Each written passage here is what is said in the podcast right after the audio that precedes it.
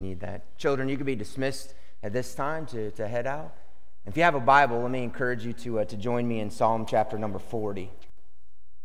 Psalm chapter number 40.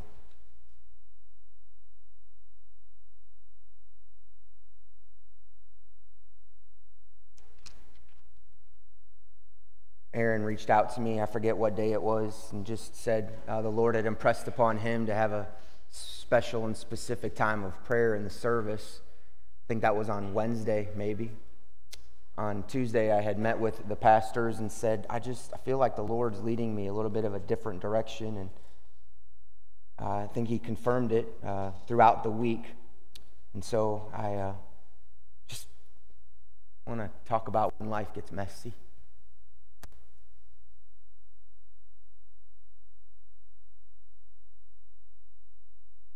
Uh, this past year and a half has brought uh, a level of unprecedented hurt, anger, disappointment, discouragement, frustration, uh, accusation, death, division. Brought a lot of pain to many people's lives. My guess is there's not anybody in here who has not been affected in some way over the last 18 months. You know, I think it's, it's very easy sometimes to point at COVID as the source of all of these problems. But I would love for us to consider just stepping back and, and asking maybe COVID's not the source of our problems. Maybe COVID has exposed and revealed some of the problems that we have pushed aside and ignored and we can't ignore it anymore. Things in our nation, things in our families, things as individuals, things in our church is not just this church, but churches. I think, although most of us really don't want to admit it, and I'm at the top of this list, I don't want to admit this. I think the greatest problem each of us face is that our hearts struggle to daily, completely love the Lord completely trust the Lord and completely surrender to the Lord. I don't know about you, but I, I know I struggle to do that as much as, as much as I w- would love to stand up here as a pastor and say, uh, that's not true. But man, it, it's. Yesterday, we got the phone call that M- Mrs. Phyllis Gokenauer had, had gone to heaven. And ran over there and got to spend some time with, with the family and, and, and please don't take this the wrong way, but in my mind, I'm thinking, oh, more loss. And Becky's sitting here this morning. Her husband, we just had his funeral on Tuesday. Aaron, I, I, Aaron's in the back last Saturday. Said her earthly, uh, in an earthly goodbye in the memorial service to our father. 20, 23 different funerals in the past month and um, past year and a half that I've led, not including how many I've attended. a lot of, a lot of loss. And, and, and, even as we as a church family sometimes try to step in to help people and we, we sit with them and pray with them and love them and read scripture with them, I, I want to remind each of us that when we do those things, and we should, we have got to point them to the only one that can bring true healing. And, and it's so such an easy thing sometimes to say, keep your eyes on Jesus. It's easy to say that because we know it's the right thing to do. It's easy to say that because we, we really believe it. Has there ever been a time in your life or you wanted to look to Jesus and you just couldn't see him? Just seemed like no matter how hard you tried. I, I went up to Mount Zion like I normally do to go pray. I went up there on Tuesday of this week and I'm walking around and it was a cloudy day. And I, I reached this point on the gravel drive where I, I love to just kind of stop and I the sky was cloudy, but you could, it was, the clouds were thin enough where you could see the sphere of the sun, meaning like you knew exactly where the sun was, but you couldn't actually see the sun. And so I, I was just kind of just pouring my heart out to the Lord with, with, with some areas that I'm personally, just me personally, struggling in. And I stopped and I raised my hands to the heavens and I'm like, Lord, that sun behind the clouds, that's how I feel right now with you. I know you're there, but I can't see you. And I'm like, would you just show me? Give me a sign. Would you, for me, would you part those clouds right in front of the sun? Just let the sun just shine. And I, know you're not going to believe this. I know you won't. I know you won't believe this. But while I was standing there with my hands raised up to heaven, asking the Lord to part those clouds so I could see the sun, nothing happened.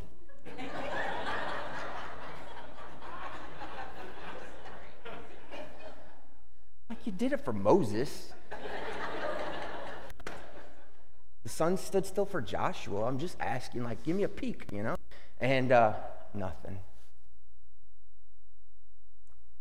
So the next morning, I'm sitting at my kitchen table early in the morning doing my devotions, and uh, Dwayne Painter texted me two words.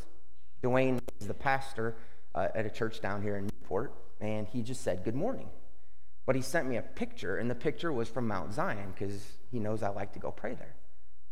I wasn't planning to go there on uh, Wednesday at all. But I, since he was, since he had sent me a picture, I'm like, well, I'm going to just swing by and see if he's there. It's on my way into the church, and so I, I pulled up into uh, into the parking lot of Mount Zion on Wednesday morning, and uh, it was empty, so he was not there. And I was just about to swing around and pull off, and I was uh, the Lord just kind of I don't know. He didn't prompt me. That was just my own stupid. My, it was just my own decision. I'm not going to try to tell tell you that. But I just said, I'm just going to drive through slowly. And so I drove and I'm, I'm kind of praying. And as I turned, like, there were, it seemed like there were no clouds in the sky and the sun was out. And I was like, Lord, I asked you for that yesterday. And you didn't like, and today, look, look at you could have just, just yesterday, if you would have done this yesterday, it would have been a sign for me. But today, it's nothing. I bet there's not even a cloud in the sky. And as I said that, I looked down and I the sun shone bright in my eyes, and I had to look away immediately. And in that moment, the Lord spoke to my spirit so clearly. Brian, you can't look at the sun without the clouds in front of it. And it was, in that moment I just, just stopped the car. And I said, Thank you for the clouds. Because without the clouds in my life, I know I wouldn't be pursuing God the way I am. And I just, just paused and just thought, like, how many times in my life when things go great do I stop and look for God? Like, where's God in all this? Like, it's not, not, not a lot, to be honest with you. But when, when when hard moments, when hard times, when struggles come into my life, I am, I am searching where is God in this? God, what are you going to do through this?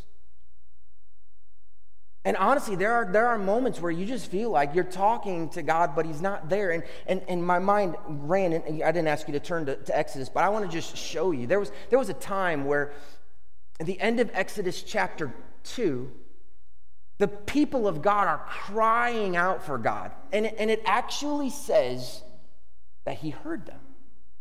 If, you, if I can read this, it says, The people of Israel groaned because of their slavery and they cried out for help. Their cry for rescue from slavery came up to God, and God heard their groaning. So he heard them and remembered his covenant now, the word remembered doesn't mean God forgot and then he remembered. The word remembered means he went, he put, he, he went into action based on. So he, because of the covenant that he had already made, he started to do something God saw and God knew. But if you were to read the very next verses in chapter number three, what you'll find is that while the nation of Israel cries out to God and God hears them, he doesn't respond to them. He goes to the wilderness and through a burning bush begins to talk to Moses. Now, if I'm these people and I'm crying out, I don't see God moving. I don't see God doing a thing. I don't see God responding to me. But He is. He's going to get the man who's not just going to lead them out of slavery, but into the promised land. Which means it's so important for us to keep in mind that, that just because we don't see God working, it doesn't mean He isn't. And just because I don't know what God is doing, it doesn't mean He's doing nothing. God's always up to something. Because when we step back and we look at the scripture as a whole, we see God always in motion. But see, we get to see the backside of the story that Israel didn't, did not. A few months ago, I purchased this book. It's called Therefore I Have Hope. It's about a grief. It's written by a pastor who unexpectedly lost his three year old son. And the book is just his journey of raw grief. But I don't believe I've read a book about grief that's been more Christ centered than, than this book. And, and this, this week, I just happened to go grab it off the bookshelf in, in, my, in my office, and I, I was just looking for something to, to encourage my own heart. And I, I opened it up to, just flipping it through, I opened it up to the start of the chapter, and it was the first two verses of Psalm chapter number 40. And in, in those verses of Psalm 40, David finds himself in a pit that he cannot get out of. It's a messy pit. But God reaches down and, and saves him. And this, this pastor, what, what he wrote in, in this portion, it's, it's right here on the, the next page that I had highlighted. I, I wrote this how he wrote, In the days and weeks to follow the loss of our son, I came to realize that my only hope was for God to scoop me into his arms and to lift me off the mat of my misery. My only hope was the rescue of God. God didn't come to earth in the person of Jesus Christ because we needed a little help. He came because we, his people, were drowning in the turbulent waters in our sin. And man, that just spoke to my heart. I sat down at my desk and I grabbed my Bible and I went to Psalm 40 and I read through the whole chapter. And as I was reading it, the Lord very clearly said, and that's what I want you to share with the church. So if you look at the first couple of verses of Psalm chapter 40, you might be able to relate where David says that he is. Because I have no doubt that there's people here today who feel hopeless who feel stuck. And maybe you don't feel hopeless, but you don't feel hopeful. Look at what David says. Psalm chapter 40 says, I waited patiently for the Lord. He inclined to me and heard my cry. He drew me up from the pit of destruction, out of the miry bog, and set my feet upon a rock, making my steps secure. He put a new song in my mouth, a song of praise to our God. And many will see and fear and put their trust in the Lord. Now, let, let me just, I'm basically going to stay on these, these three verses and then we're going to read a bit more in, in just a moment. But I just want to, want to point out David's condition first. If you read these verses, it says he was crying. Heard my cry. He was in a pit a miry bog, which is a, a mess, it's just like swamp, if you could think through that.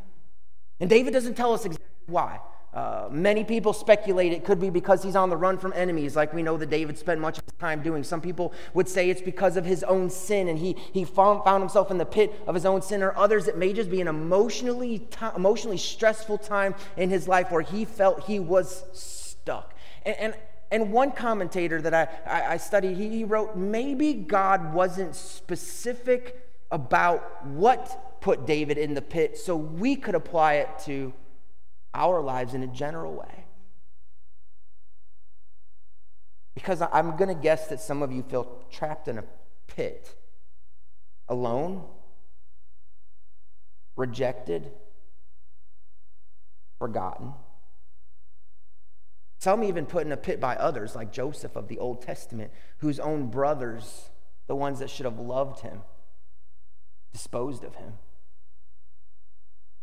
Some of us may be in a pit that we've dug for ourselves through our own sin.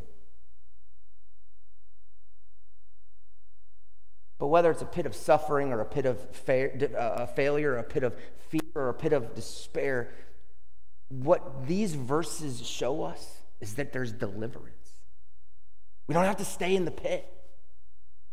No matter what reason we're in the pit, we don't have to stay there.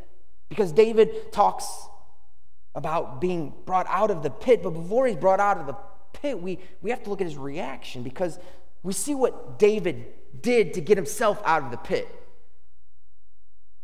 In the first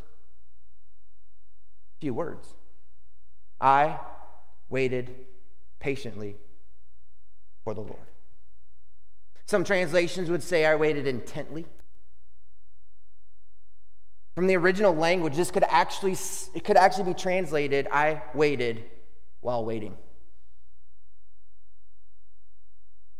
If I were to write Psalm 40, it would, it would probably read, I waited impatiently for the Lord. Because that's who I am. Like, I, I have this tendency to take my concerns to the Lord and stand there while He fixes them. Like, move the cloud so I could see the sun. like, I've got a problem and I want God to, to fix it right, right then. So I go to prayer and I, and in prayer, I tell God my problem, and, and I sometimes even tell him how to fix it, but I definitely tell God my problem. But See, the issue is when we go to prayer and, and we bring God our problems, we're not actually informing Him of anything. When my car needs to be repaired, I drop it off at the auto mechanic shop. I tell him what's wrong, and he looks to fix it and diagnoses it. You know, when I go to God in prayer, I'm not going to tell him what's wrong. He already knows. And I'm not telling him how to fix it. He already knows. So, why do I go to God in prayer? To remind me what my job is. My job, when I'm in the pit, is not to scratch my way out, not to be like the little mice that were put in a thing of milk and they churned it and churned it and churned it so much that they walked out on a vat of butter, right? That sounds really good. It doesn't work for my pit, though. But what, what David did is, is his work was waiting. It doesn't mean he went to God in prayer and then said, All right, I'll just wait. No, no, no. The idea of while waiting, I waited was I am going to trust in your salvation alone. I'm not going to trust in my salvation alone. And when we're in a pit, what we have to understand is we're not going to claw ourselves out of our pit, but our job is also not to just pray to God and say, Stop. Our job is to bring our requests to God to know that He is the only one that's going to bring me out of the pit, but I'm going to go on and do today what I'm supposed to do today. Waiting on Him to bring me out of the pit. No one wants to be in a pit, but sometimes the greatest work of our lives is to wait for his deliverance from the pit. We see David's condition was in the pit. His, his reaction was that he had to wait, and then, then salvation comes, right? And, and David's part in all of this was just to wait on the Lord, but with an expectancy. And David describes his salvation by what God did. And I, I really do love this. God inclined. I love the fact that he he leaned in. I just, I love that. Don't you think when you smell something bad, isn't your first reaction to back up like, whoa? When God hears our mess, he goes, whoa. And he leans into it. He hears, he draws, he sets his feet on the rock. He made David's steps secure, and God put a new song in his mouth. Now, I would guess 90 to 99% of the people in this room, when it comes to salvation, like we get that. We know that salvation is God's work. We cannot save ourselves. We know that. And maybe you're maybe you don't struggle with this, but you know what I struggle with is once I know God's saved me, then I sometimes feel like, well, since God did his part, now I have to do my part. We have to be careful here because there is a definite surrender that accompanies salvation. I follow Jesus. But if we're not careful, our obedience in following Jesus becomes a badge of honor about us. But He didn't save me so that I can receive glory. He saved me so that we could see His glory. We do that by obediently following Jesus, not because we are great, but because He is great because he did it all. But then you, you get to hear David's song. It says he, he says, he put a new song in my mouth. So once David was saying, there's the, the proclamation, there's the song, and David was so moved by God's actions, he began to sing. But here's the thing he didn't sing his song. God put a song in his mouth. It was God's song. Sometimes we aren't careful about what we say, and, and, and, it's sometimes very easy when we feel like we've been brought out of a pit to talk about, hey, let me tell you why self help does this a lot. It's not about what we have accomplished, it's all about what Christ has accomplished. But here's the thing people began to trust in the Lord as a result of the song but it doesn't say anybody heard the song. It says they. See. You know how there's people who could sing a beautiful melody of praise songs? And then there's people who praise. And you know how you can tell the difference? Not by closing your eyes and listening to who sings best, but by looking at this countenance right here. Because there are people when they sing, and sometimes it doesn't show up at all that what they're singing about matters, but then there's some people who sing and you're like, they mean it. Oh, there, there's praise there. That's important because of the result is people trusting in God. And so when, when people see believers who are navigating the most difficult, trying moments of their life with grace and faith, it shows the song of trust in God. And our community has so clearly seen that in the life of Mrs. Carol Winham. Back in February, when Kara's husband, Nick, was, was killed in the line of duty unexpectedly. And the way that lady has just exuded grace upon grace upon grace. I promise you, people may not be hearing what Kara says, but they're watching her life, and many are seeing how good her God is. So, what type of song is your life singing? Now, I want to conclude by, by showing with the beauty of Jesus in this song. So like you look at it and you don't really see Jesus. You see the Lord. And Jesus is the Lord. But where's, where's Jesus? yeah, think about what, what David just described happened. He was in a pit, right? A pit. We're all in a pit. Every person that's ever been born is destined for a pit. Because of what sin does we have we're born with a sin nature. And what that means is we sin naturally. No one has to teach me to sin. I do it naturally. And sin is a separation from god. But that separation from god is is an eternal separation in a pit and you know what jesus does about that pit we find ourselves in man he doesn't just like lend a hand and say let me help you out he gets messy. He climbs into the pit and pushes those who trust in him out of the pit and takes our place. Like it's, it's, not just a, it's not just a helping hand.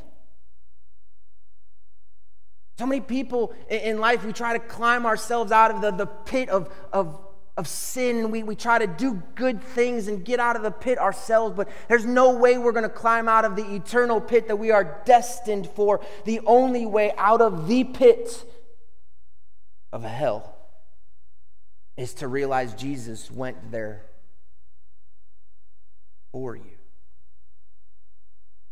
and will lead you out if you trust and surrender to Him. I love that Jesus is a God who, he doesn't just pull his people out of the pit, he takes our place in the pit. And, and, and so we're out of the pit of sin. And so he, he is in the pit of hell and he suffers the pit of death and the grave. But because Jesus is God, ain't no pit gonna hold him. He walks right out. That's our God. He doesn't leave you in the pit. He takes your place in the pit. I was reading the Gospel of Mark this week, and Jesus, it says how Jesus was moved with compassion and he touched a leper.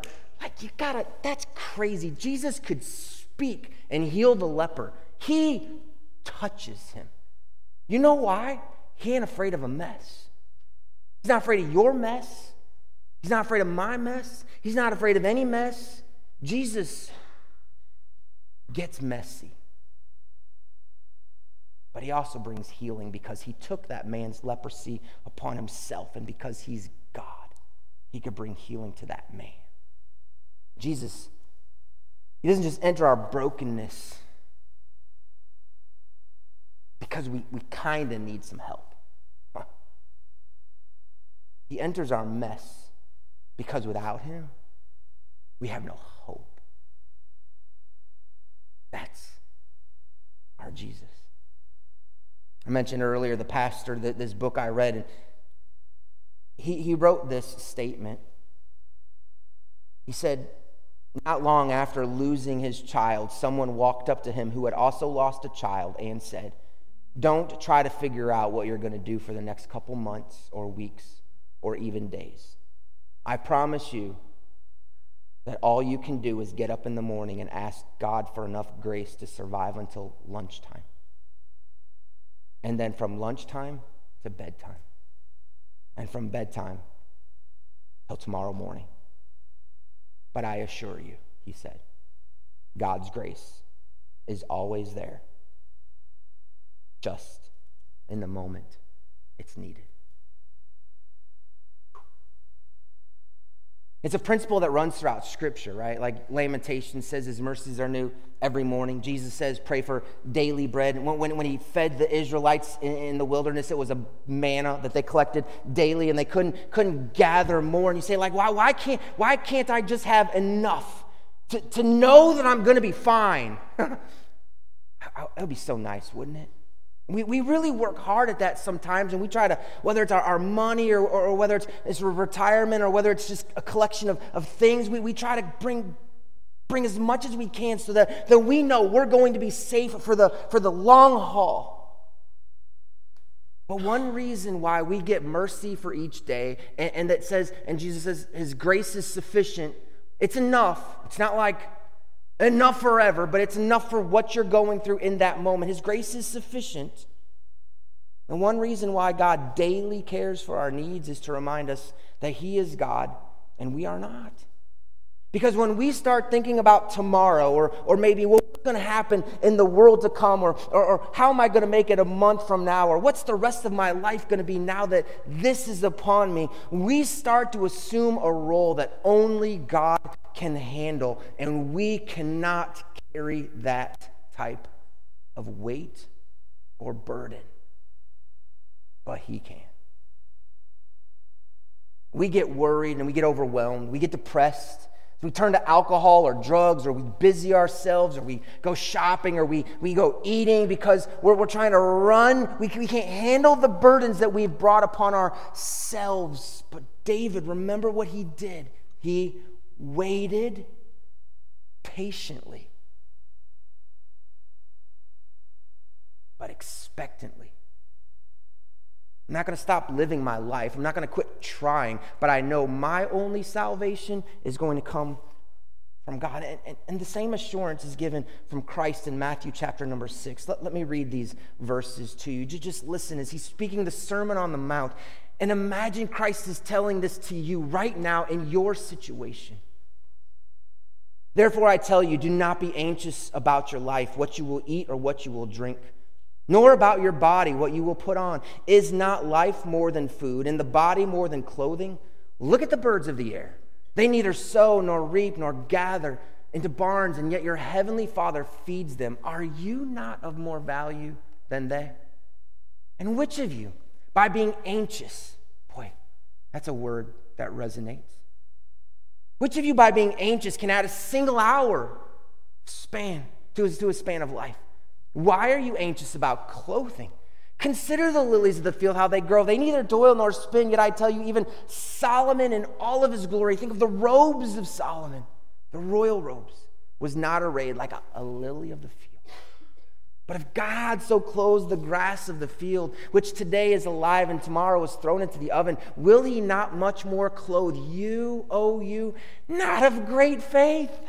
That's what I love. He'll take care of us, the ones with little faith. Therefore, do not be anxious, saying, What shall we eat, or what shall we drink, or what are we going to wear? And aren't those questions that sometimes fill our minds? For the Gentiles seek after those things, and your heavenly Father, He knows that you need them all, but seek first the kingdom of God and His righteousness, and all these things, all those things we worry about, they'll be added to you. Therefore, do not be anxious about tomorrow. For tomorrow will be anxious for itself. Don't worry about tomorrow. We're going to have our own problems tomorrow. Today. He will give you grace for today. He's going to give you grace for tomorrow. Tomorrow. Because sufficient for each day is its own trouble. Ah. I love the fact that when David is pulled out of that pit and he understands it's God that he, he says, and he put my feet on a rock. Oh, who, who's called the rock of our salvation? So you're saying Jesus gets into the pit with us and he takes our place, but he's also there. He's the one that we're placed upon because he's the rock of our salvation. Yeah. And then he says, My steps are secure, they're measured.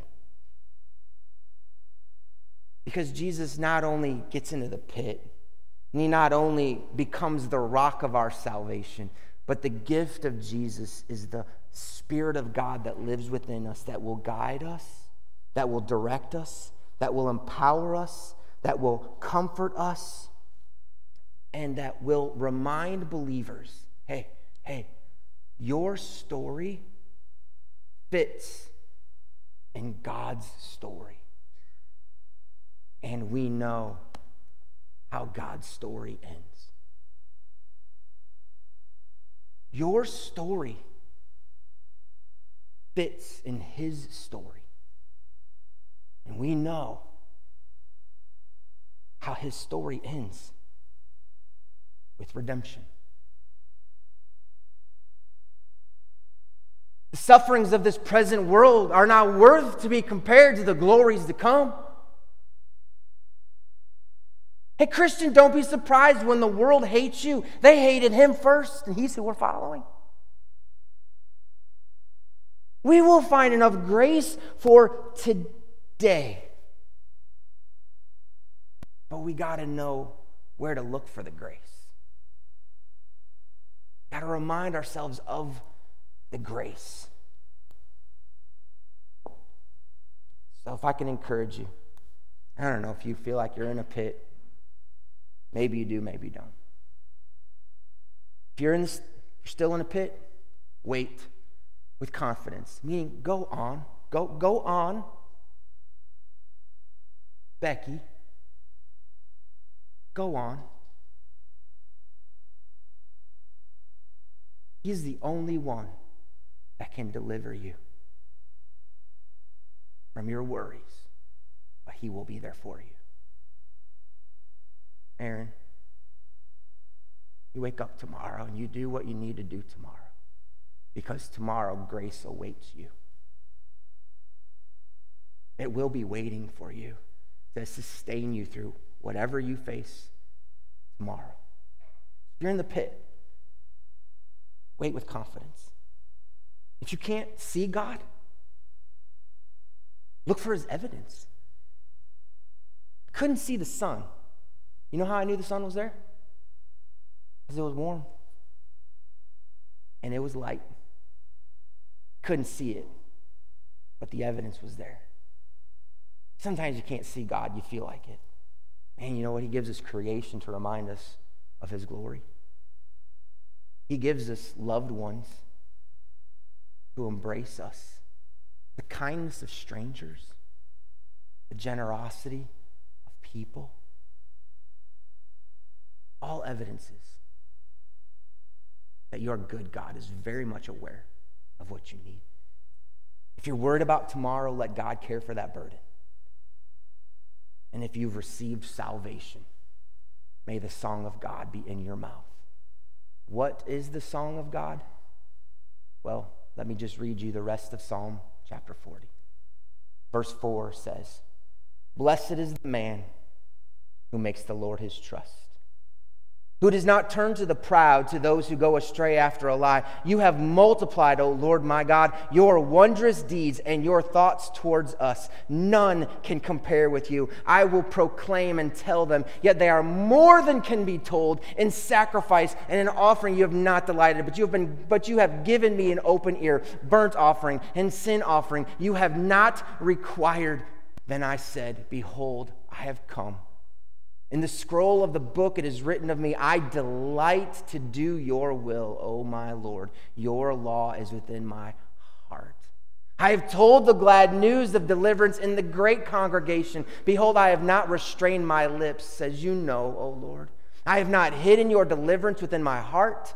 I have spoken of your faithfulness and your salvation. I have not concealed your steadfast love and your faithfulness from the great congregation. You see, this song is not a song to sing, it's a song to live.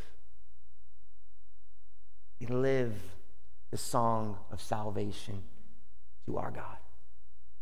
But you'll only live it if you know Jesus as your Savior. You'll only know it if you've surrendered to Jesus as your Lord. And you may be here today feeling like you're in a pit and trying to prove to God that you're worth saving. Hey, my last thought Jesus doesn't save you because you're good, He saves you because He's good. He's our only hope. Would you pray with me? Lord, you, you know every need that we have. But when we came in today, you knew that this service would be centered around your provision. And Father, it was grace that was awaiting those who came. Because that's how you work. And Father, we, we saw a few requests on a on a board behind us, and we've, we know a few needs of people within the church, but Lord, you know every single need, and you are very present in each and every one of those situations. Lord, sometimes we are in a pit, and man, sometimes the, the deeper the pit and the longer we're there, the greater the salvation that we get to experience. Father, some are in a pit of their own doing, some are in a pit that others have thrown them in, some are, Lord, in a pit because they slipped and fell.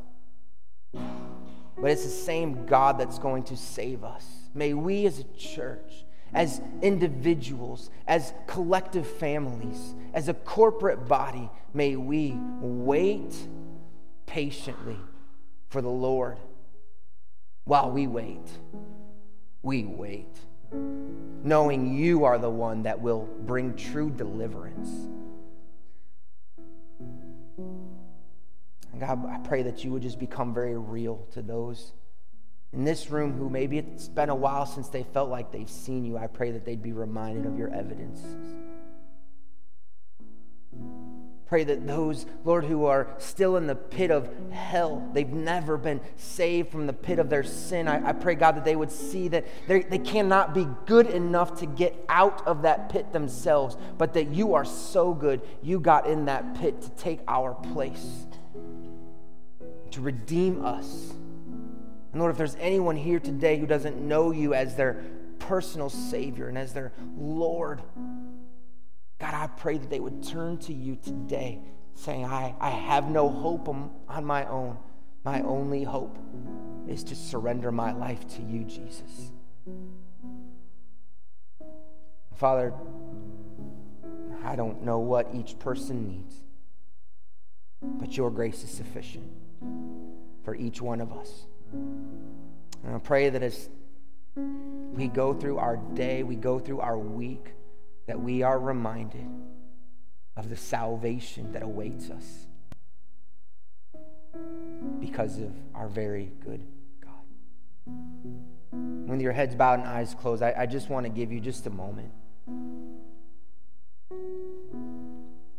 Man, would you, if you're struggling right now, would you would you just take a moment and pray for someone else who may be struggling? Would you pray for someone else who may find themselves in a pit of despair? Would you ask the Lord to work in their life in a very clear way through grace? And then would you ask the Lord, God, what do you want me to do to step into their lives to sing the song of salvation while they're in a pit? How can God use you while you wait patiently for Him?